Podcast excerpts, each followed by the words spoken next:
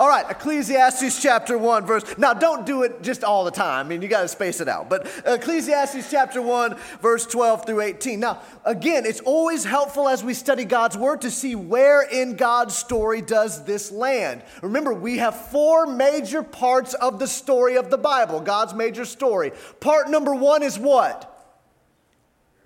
Right, the very beginning, creation that God creates. He creates all things good. He shows that He is the King, and He makes all things simply by the word of His mouth. He speaks them, and they come into existence. That's a pretty awesome God. So the Bible starts with the awesome God who creates. What's the second part of the story?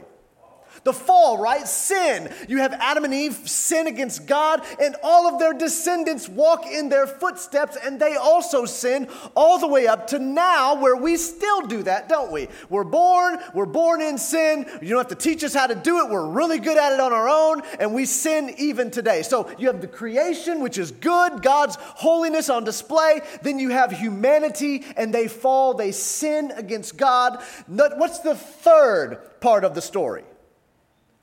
I heard it, redemption. Yeah, redemption, right? The Bible prepares us for the fact that God was going to redeem his people ultimately. And how was God going to redeem his people? He was going to send Christ, and Jesus was going to come. And what was Jesus going to do to pay for us? He was going to die on the cross, and then what? Right, because he can't stay dead. If he stays dead, he's no real Savior. And so he has to rise from the dead, which he does. He's resurrected, he ascends to the Father. Yay, God has followed through on his promise to redeem his people. But yet, it's not all done yet, is it? Because there's a fourth part. What's the fourth part?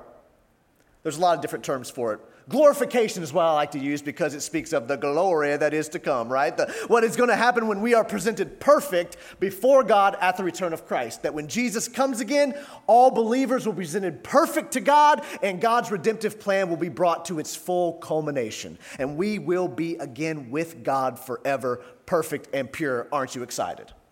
Okay, so you have creation, fall, redemption, glorification. That's the whole story of the Bible. Where does Ecclesiastes fall? Well, it's not creation, right? We're past that. Okay, we're, we're into the fall already because you, you get to Genesis 3, you're already in the fall. Have we gotten to redemption yet? Not fully, right? God has provided the sacrificial system, but we're not fully into redemption. Jesus hasn't come yet. So, this book takes place in that fall area, right? Where humanity has rebelled against God, and the promise of God is that there would come one who would ultimately redeem his people. You got me? So they were looking forward to when the Messiah was going to come, where we look back at the Messiah having already visited, correct? All right, so that's where we're at in the story. We're in the fall, right? And, and we're waiting. In Ecclesiastes, you're awaiting the coming of the Messiah. Now, here's my experience. My experience in life has been that seeking meaning in this life apart from God doesn't work. I don't know if it's been that way for you, but for me, especially when I was a freshman in college, finding meaning in life apart from God was not happening. I tried. I, I figured, well, if I just get a good job, right? If I just go, I finish my degree, get a good job, work in finance somewhere, uh, try to have a wife and some kids, right? Try to try to pr- make money for myself, then I'll find meaning, right? Then I'll, then I'll truly be happy. And then the more I think about it, the more I think I hate work. I hate, I hate everything to do with it. I hate the idea of having to go to work. I hate the idea of having to be answering to somebody. I just can't stand work. You know, then you got to give me my paycheck because I was a good monkey and did what you said I was supposed to do. Right? It's just this endless. That's how I felt about. I don't feel that way now. I felt that way then. But trying to find meaning in life apart from God, I can tell you from my own personal experience, didn't happen. I was a freshman in college and I was miserable. Because everything I even tried to find hope in didn't provide it. Maybe it would temporarily, but it wouldn't last. Because all you have to do is lose that job and then you're back in despair again. Or all you have to do is have that girlfriend walk away from you and then you're back in it again. All you have to do is have relationships fall apart and you're back in it again. And that freshman year of college, I remember vividly feeling like it is pointless. Absolutely pointless. Can I help you? I think that's exactly how God intended I would feel. about that. And the reason I say that is because I believe it's biblical. And I'm going to walk you through that. Because I have to imagine, I have to imagine, and please somebody tell me if you've ever felt this way. Am I alone? Am I all by myself? And I'm the only one. Apart from God, the meaning is gone. And I think God intends for that to be the case. So, what I want to show you this morning from this text is that without God, the search for meaning in this life is troubling, empty, and frustrating troubling, empty, and frustrating. I think that's what the preacher tells us about the search for meaning in this life. So if you're taking notes, and you should take notes, right? Everybody open your notepads now because you were obedient little sheep and you brought your notepads. And if you didn't, there's one in the hallway. Go get it. But I want you to open your notebook up and I want you to put number one. Number one of what we see in this text in verses 12 through 18 is the king's capacity to test. The king's capacity to test. This is important because if he's going to be the one doing the experiment, he needs to be able to do it right. If the king doesn't do the experiment right, then we're going to have to go up behind him and redo it. But I want to show you the king's capacity to test this search for the meaning of life apart from God. I want you to notice what he says in verse 12. He says, I, the preacher, have been king over Israel in Jerusalem. So, why is the preacher the most qualified person to conduct the experiment of whether or not meaning in life can be found apart from God? Well, he's the king. If you're going to do the test, you can't be subservient to others because they might hinder your ability to do what you want. Okay. Everyone in this room, I'm assuming, would love to spend all day tomorrow in bed. I mean, literally not getting out of bed, except maybe to use the bathroom and get something to eat. But then right back in there, right? You would love to spend all day. Oh, don't shake your head at me. I know deep down it's there. Deep down is the desire. You don't want to admit it in front of people, but deep down is you would love to stay in bed all day. But you don't. You get up and do stuff. And the reason you get up and do stuff is because you're ultimately not in charge of you. Right? Because if you stay in bed all day, guess what your boss is going to do? He's going to hire somebody else who won't stay in bed all day. If you stay in bed all day, your spouse is eventually going to go, You got to get up. If you stay in bed all day, eventually your friends are going to come knocking at your door saying, It's pickleball time. Why are you still in bed? You know why? Because you're ultimately not in charge of your life. You are answering to other people, and it keeps you from living out your dreams. I'm just kidding. but what the key, the reason why this is important is because the king, the preacher, is telling you why he has the capacity to exercise this test to the fullest. You know why? Because he's the king and he don't answer to nobody. If he wants to do something, he gonna do it. Why? Because he's the king. So he shares with you that he's the king. He says, I have been the king over Israel in Jerusalem. So why is the preacher qualified? Because as king, he has the power to ultimately test and see if meaning in this life can be found. Because who's going to deny him anything?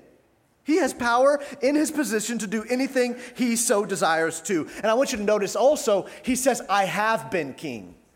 What's that mean? means he didn't just start. He ain't new. He has been king for a while. So not only does he have the position of power, but he also was able to look back off of his experience, off of his days. Days bring wisdom. And so he says, I have been king over Israel in Jerusalem. The reason why the king has the capacity to exercise this test for you is because he's the king. And just so you know, he doesn't need you to come follow up after him in case he missed something, because just so you know, you weren't the king he was. He was able to do whatever he wanted, whenever he wanted. And as such, he is the rightful person to try and find meaning in this life apart from God. Number two, look at that. We're through point one already, four minutes. Are you kidding me? Point number two. Not only does the king have the capacity to test if there's meaning in life apart from God, but the king has a commitment to test. So we see the king's commitment to test. Because it's one thing to have to do it because people made you do it. It's another thing if it's actually the desire of your heart to do it. Just so you know, the preacher is not telling you I was forced to have to go see if I could find meaning in life apart from God. He was a willing, passionate participant in trying to find Uh, satisfaction in life apart from God. He says here, and, verse 13, and, so he's building on, and I applied my heart to seek and to search out by wisdom all that is done under heaven. So not only did he have the capacity to seek out the meaning of life, but he had the commitment to do it. He said, I applied my heart to seek and to search out meaning. The king basically says he set his mind to do it. And listen, when you set your mind to do something, good luck having people talk you out of it. When you set your mind to something, you're like, I'm gonna do this. And that's what he's saying. He says, I've set my mind on this thing. That's how it's translated in the New American Standard Version. And it points to concentrating his efforts towards the goal. And when someone gets their mind set on doing something, it means they will not give up the pursuit of that thing. And for the preacher, the pursuit is finding meaning in life under the sun. That is his priority, is I'm going to see if I can find it. And I want you to notice that his commitment is marked by comprehensiveness. It is overwhelming. And we see it in two ways. Number, and I think it's in the two words he uses to seek and to search out. Because to seek is the picture of investigating. I love investigating stuff. I, I love investigating shows. I love shows where they investigate something, right? And when they investigate something, what they're doing is they're going deep into that issue, right? They're going to investigate it. They're not just going to do the surface level, oh, let me take a look at it. When you are seeking something, that's the picture of investigating. Like, I'm going to go deep in this issue. And so for the preacher, he says, I'm seeking out by wisdom all that's done under the sun. That means he is going deep. He's not just surface leveling it, he is going to plunge the depths of whether or not he can find meaning in life apart from God. And that is deep investigation. Number two, or, or B, we see the breadth of it. He says he set his mind to search out. That word carries the idea of exploring broadly. Like, like I'm not just going to take what's right here in front of me, I'm going to explore. I'm going to go out and find new things. So not only is he plunging the depths of it, but then he says he's covering the breadth of it. He'll go out and look at anything under the sun. This is comprehensive. He's not leaving anything out. And the king is the rightful person to do this because he can pursue whatever he desires to pursue. The preacher also tells us the means by which he's going to do this. He's going to seek and he's going to search out by what? Wisdom, he says. He says he's going to do this by wisdom. He, by the way, was uniquely qualified for this if it's Solomon.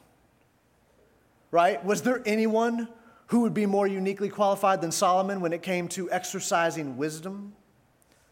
Okay, let me remind you. In 1 Kings chapter 3, we're told that the Lord appeared to Solomon and said, Ask what you wish me to give you. Y'all have been waiting for God to show up and do that, haven't you? You've been waiting for God to show up and say, just ask me what you want.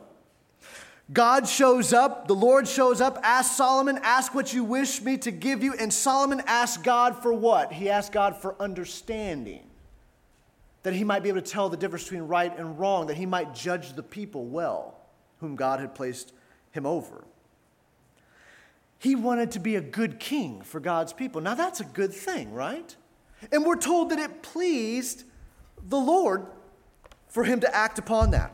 That the Lord was pleased with his request. And I want to share this with you. I'll read it to you because I don't want you just to take my word for it. But in 1 Kings chapter 3, this is what the Lord says. In 1 Kings chapter 3, verse 10 and thir- through 13. He says, It pleased the Lord that Solomon had asked this. And God said to him, Because you've asked this and have not asked for yourself long life or riches or the life of your enemies. By the way, I love the fact that God knows what we would really ask for, right? Uh, because you didn't ask for long life, right, to live forever, um, or, or riches, right, to be wealthy, or, or the life of your enemies, kill, my, kill the people I hate. because you didn't ask for those things, Solomon, he says, I'll give you what you've asked for. He says, But you have asked for yourself understanding to discern what is right. Behold, I now do according to your word. Behold, I give you a wise and discerning mind, so that none like you has been before you, and none like you shall arise after you. I give you also what you have not asked, both riches and honor, so that no other king shall compare with you all your days. Solomon asked for wisdom. Guess what? God gave him wisdom and gave him all the other things that he didn't ask for. Who else would be uniquely qualified to do the test to see if you could find meaning in life apart from God? He had everything. And he says, I do it by wisdom. Yet we know from 1 Kings chapter 11 that later in Solomon's life, he turned away from the Lord right? We see that. He turns away from the Lord. He chases after idolatrous relationships. He, he turns his back on the Lord. And as such, he's judged.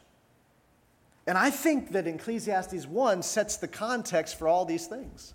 He's pursuing wisdom as one who hasn't always done it right. But I want you to notice that for the preacher, the seeking and the searching mentioned here seems to be done not by godly wisdom, but by human wisdom. The word wisdom here doesn't necessitate that means it's godly. But instead, it seems to be human wisdom. It's what man can achieve by his own mind.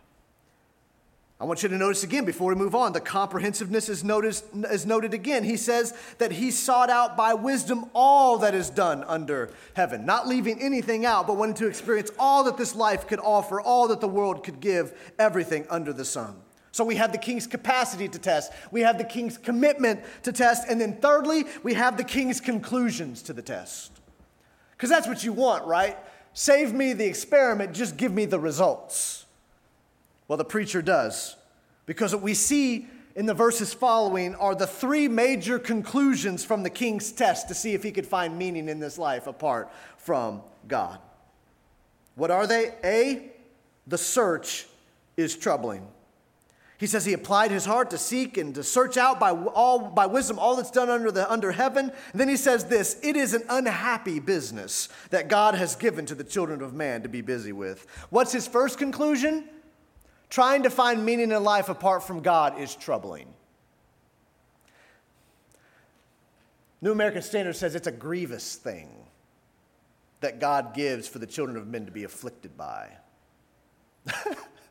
What's the pursuit of meaning in life apart from God? It is an affliction, it is troubling, it is unhappy business, he says, or a sore travail, as the King James puts it. It's not a good thing. It is quite a difficult thing. It's a troubling business filled with affliction when one seeks to find meaning in this life apart from God. It is wearisome. It is a never ceasing task of pursuit of purpose. But I want you to notice he says that this unhappy business is given. Who gives it?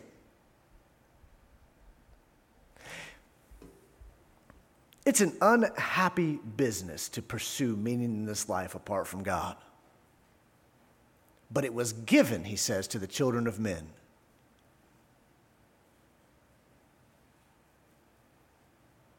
I think there's only one person who could give it. It's God. See, God has created in every single one of us a desire, a passion to want to know what is real and what is true. God has given us minds that seek that out on a regular basis. And I believe what God has put inside of us is that inner want to know what is really true. And so, but when it's apart from God, guess what it looks like? It looks like an unhappy business. It looks like a grievous task that's given because apart from God, it is left troubling. And yet, God knows how He created us. God knows and he, and he knows because we have minds, we'll be constantly thinking and planning, which will inevitably bring us to consider the meaning of all we do and see. God knows when He gave us a brain and a mind that we were going to use it, we were going to think, and we were going to plan, and that eventually we'd come to grips with what are we going for? What are we, what are we aiming at? I actually believe it's the grace of God that he makes this an unhappy business apart from him. That we would be burdened and troubled trying to find meaning in life apart from him. That's his grace to us. And again, I remember my freshman year of college. I was spiritually ignorant concerning God and his purposes. This life looked like a bunch of trouble, a bunch of affliction that I had to work my way through to try to find some meaning in. Guess what? That was created by God in me. He put it in me, this desire to know and to want to figure out and to find meaning and purpose behind everything. By His grace, He didn't leave me to be apathetic, but He put in me a passion and desire to know what is real, what is true. And guess what? He put it in you too. He put in you a desire to know. And He makes it an unhappy task when it's not connected to Him and His purposes. Francis Schaeffer, theologian, said all men have a deep longing for significance, a longing for meaning. No man, regardless of his theoretical system, is content to look at himself as a finally meaningless machine which can and will be discarded totally and forever. No man wants to come to that realization. No man wants to, I don't care how atheist you are, no one wants to arrive at the point where they think they're a meaningless machine with no hope but to be destroyed forever. Everyone wants meaning. Everyone wants it to be important. Everyone does. And that's because God put it in us because He created us in His image. But the preacher first looks at this pursuit for the search of meaning he says, This search is troubling. B, the search is empty. Notice what he says. After he considers all this, he says in verse 14, I've seen everything that's done under the sun, and behold, all is what? Vanity worthless, pointless. He says, and a striving after wind. He says, Behold, so he says, Take note, look, here's what I've arrived at from my test to see if I can find meaning in life. In this life under the sun, he says, It is vanity. All of it is pointless. There is nothing in it, it is meaningless. Remember, Solomon had more power than us, more wisdom than us, more wealth than us, more opportunities than us, and he finds no ultimate purpose under the sun. I don't know what makes you or me think we'd come across a different outcome. He had everything. He did the test for you to say, stop searching for it on your own. It's vanity. And the preacher deduces from his vast wisdom and experiences that all is pointless under the sun. He wants us all to walk away understanding that if you're going to try and find meaning in this life apart from God, you will waste your life. You will waste it. I wish somebody would have told me that sooner. I wish I didn't have to wait till I was 18 to hear that and to finally get it. And there are people in your neighborhood who need to know that. There are people in my neighborhood need to know it, they're trying and they're spinning and they're toiling and they're running on the hamster wheel and it's not accomplishing what they're looking for. The search is empty. And I'm telling you, most of them, if they're being honest, will admit to you that's the case. If you'd asked me my freshman year of college, I'd have told you, yep, this is all meaningless, pointless. And the preacher wants us to arrive there. Listen, don't get bummed out. Don't sit here and get long faces because, in the end, the preacher is telling you this is what it is apart from God, not the way it is in every circumstance. So, A, the search is troubling. B, the search is empty. And C, the search is frustrating. Why is the search frustrating? Look what he says next. Verse 15 What is crooked cannot be made straight and what is lacking cannot be counted. Life is filled with so many unexpected twists and turns, we never understand everything that comes our way, do we? Ever. If you look at it, it looks like a bunch of crooked paths that you can't make go straight. They're just all over the place. When the preacher looks at meaning in life apart from God, he says it's a bunch of crooked paths and you can't do anything about it. It's frustrating. You don't know why every circumstance comes. You don't understand why you have to go through so many afflictions. You don't get why your family's suffering. You don't understand why the job is so terrible. You don't understand why your grandkids won't act right. You don't get it because it's all a bunch of crooked paths that you can't, as much as you try, can't make it straight. And it's frustrating. Anybody else ever been through that? Am I alone? I told you I'll be I'll get done sooner. Not only that, but he says what is lacking cannot be counted. There is, let's, let's be honest. Everyone in the room, let's be honest. I don't care how smart you are. I don't care how smart I am. There's a lot of stuff we just don't know. There are gaps everywhere. We, we try to figure it all out, but if we're being honest, there are gaps everywhere. What is lacking cannot even be counted. We don't even know where to start. We think we know everything. We don't even begin to understand how much we don't know. If we understood 10% of what goes on around us, that would be impressive. You gonna say, brother? Yeah. That's right. You, that's usually the mark that you don't know it all, right? The person who says, I know it all, is the person you know for sure doesn't. Like the people who say Jesus is coming back on this date. Well, guess what? I know it's not that date. But if we're to be honest, this is what we all have to come to grips with. The smartest people in the world think they have figured everything out and they do not understand. They don't know Jack. Because the little minuscule part we can figure out is nothing in the grand scheme of what all knowledge is.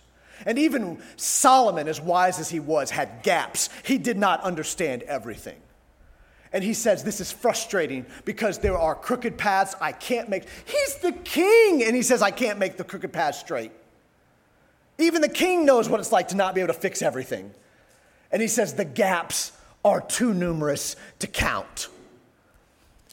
If he's at that, can't we all admit that today? We ain't got it figured out and we never will. And the whole point was not to figure it all out, the whole point was to trust the one who knows everything. But it's frustrating. That search is frustrating when you're trying to do it on your own. And this is why human wisdom will never satisfy you. Human wisdom will never answer all the questions. All my atheist friends who believe that they will somehow, by their rational thinking, arrive at conclusions that will be ultimate truth that they can rest on and that is beyond uh, anything else they could ever imagine, they cannot do that because reason, counting on reason to get you to ultimate purpose, is fooling yourself. Because we don't know a fraction of what actually is, and yet we declare ourselves to be sufficient to find all encompassing meaning in life. Now, that sounds silly. That's like your toddler coming up to you telling you they, you, they figured out the meaning of life. You're a toddler. Listen, when I was, I'll break this to you. When I was a teenager, I thought I knew everything. You don't have to amen that. No, watch it. But when I was a teenager, I thought I knew everything, and so did you. I talked to my parents like I knew what was going on. If I could go back there now, I'd slap myself. Like, you don't know what you're talking about. You have no earthly clue, right? And even the smartest person in the world doesn't know a fraction of what God has created and knows. This is why we desperately need God. We need Him to stoop to us because we could never get to Him by our thinking. We need God to reveal Himself to us. We need Him to reveal who we really are. We need Him to show us how needy we are. And this is why we need the Word of God. This is why we need Jesus to come is because we needed God to do something for us because we could never get to Him. We could never think enough to get to Him. We could never reason enough to get to Him. We could never do enough stuff on earth to get to Him. He had to come to us. And aren't you glad that God knew that and sent His Son, anyways? We needed Him. And he shows us in his word how badly we need him. The best thing God can do for me and you every day is to wake us up going, You need me.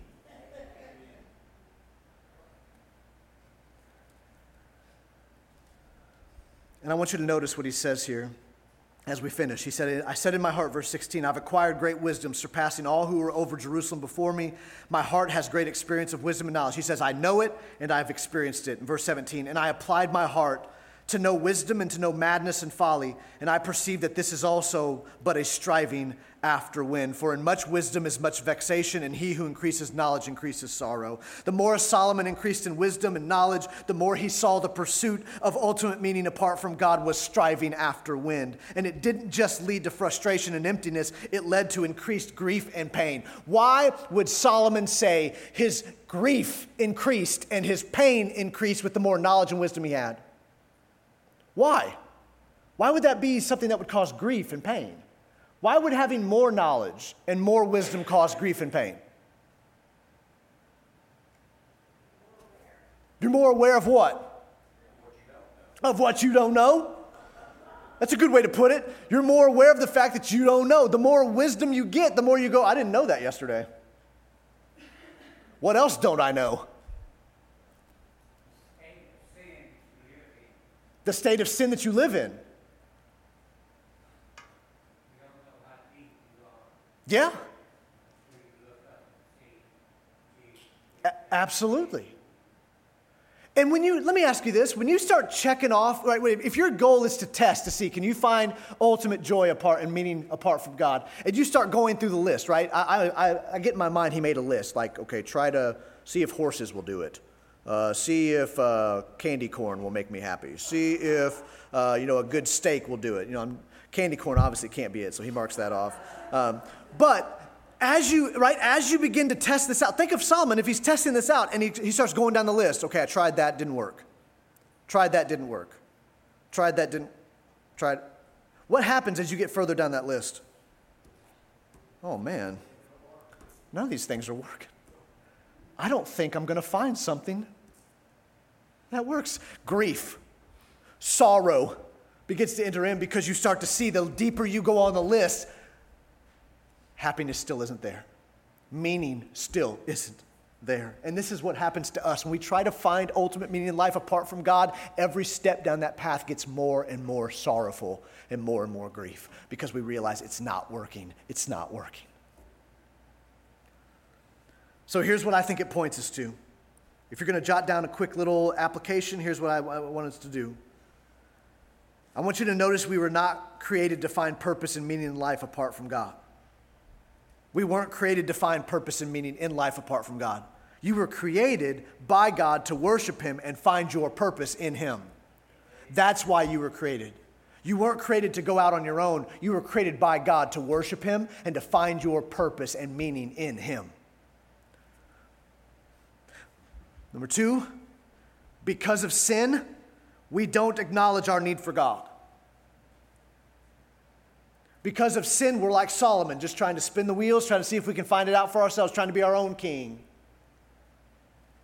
And we don't acknowledge our need for God, and we don't acknowledge His loving rule over all creation. We believe we can actually achieve everything on our own. That's what sin is dependence on self instead of God. Number three, the search for meaning in life apart from God will only lead to despair, emptiness, and frustration. The search for meaning in life apart from God will only lead to despair, emptiness, and frustration. That's what the, that, I believe God intended for me to hit that point when I was a freshman in college. I believe He intended to bring me to the point where I was empty and frustrated and despairing because I tried it myself and it wasn't working. Thank God He did that.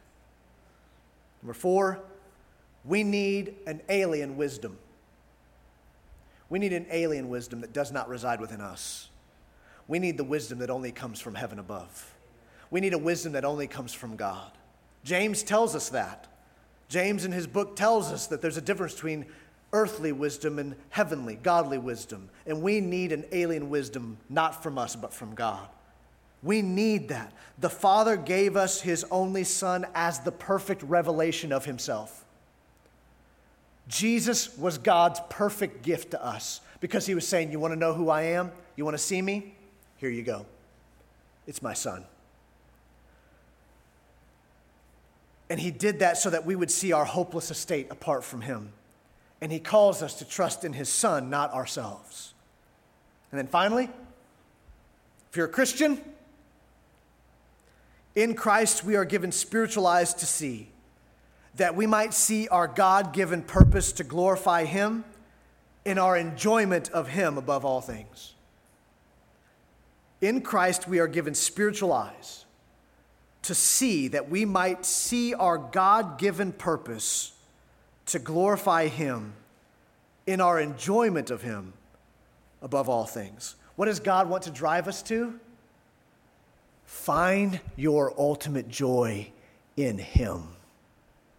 that's what he's doing in your life. That's what he's pointing you towards. Find your ultimate enjoyment in God. And if you find your ultimate enjoyment in God, guess what you're doing? You're glorifying him. Because you're saying, God, you are the greatest joy I could ever have. So every day, God is pointing us back. Find your joy in me. Find your joy in me. Find your joy in me. And that is how we glorify him.